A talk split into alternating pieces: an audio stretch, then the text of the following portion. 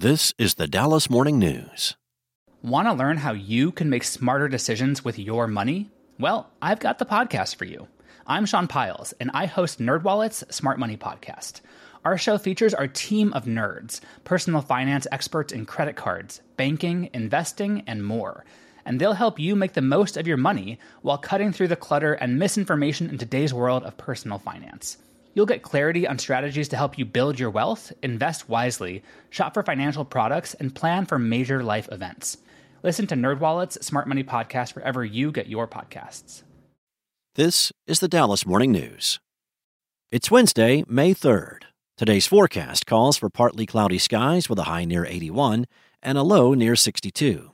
The end of this week could be wet, with chances for storms every day from Thursday through Monday According to the National Weather Service's forecast, possible storms on Thursday could be severe and bring large hail and damaging winds to North Texas. The most severe weather Thursday will probably be west of I 35 starting in the afternoon.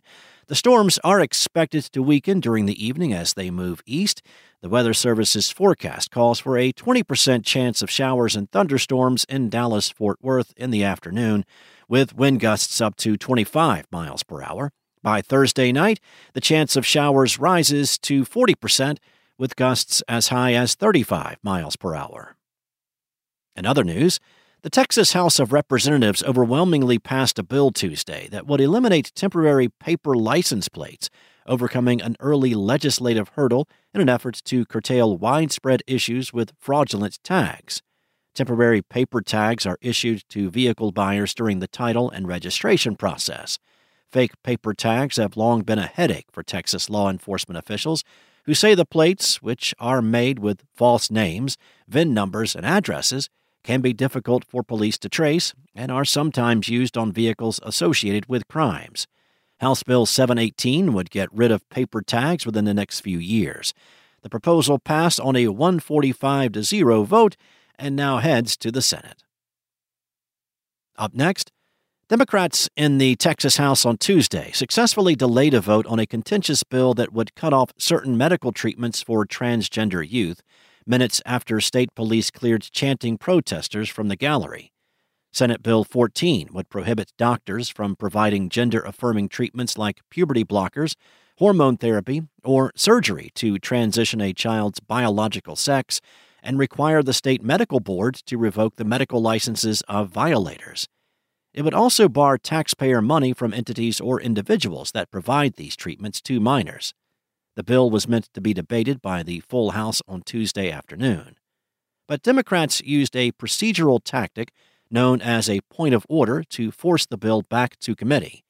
An organization mentioned in the bill's analysis was misnamed, the Democrats found, an error that needs to be fixed before the bill can advance and a developer with several projects near Dallas's Deep Ellum neighborhood is headed south of downtown for its next deal. Larkspur Capital's next Dallas development will be rental townhomes in the Cedars district south of downtown. The builder has filed plans with the state for the 155 unit community at Botham Jean Boulevard and Corinth Street, adjacent to the DART rail line. Larkspur Capital has a track record of building apartments and townhomes in several close in Dallas neighborhoods. The developer has recently been in the news with new apartments coming in Deep Ellum and the Fair Park neighborhood. The over seven acre Cedars project will cost more than $43 million, includes more than two dozen buildings, and will be the largest such development south of downtown. Thanks for listening. For more on today's stories and for the latest breaking news, Visit dallasnews.com. Enjoy your day. Spoken Layer. Want to learn how you can make smarter decisions with your money? Well, I've got the podcast for you. I'm Sean Pyles, and I host NerdWallet's Smart Money Podcast. Our show features our team of nerds, personal finance experts in credit cards, banking, investing, and more – and they'll help you make the most of your money while cutting through the clutter and misinformation in today's world of personal finance. You'll get clarity on strategies to help you build your wealth, invest wisely, shop for financial products, and plan for major life events. Listen to NerdWallet's Smart Money Podcast wherever you get your podcasts.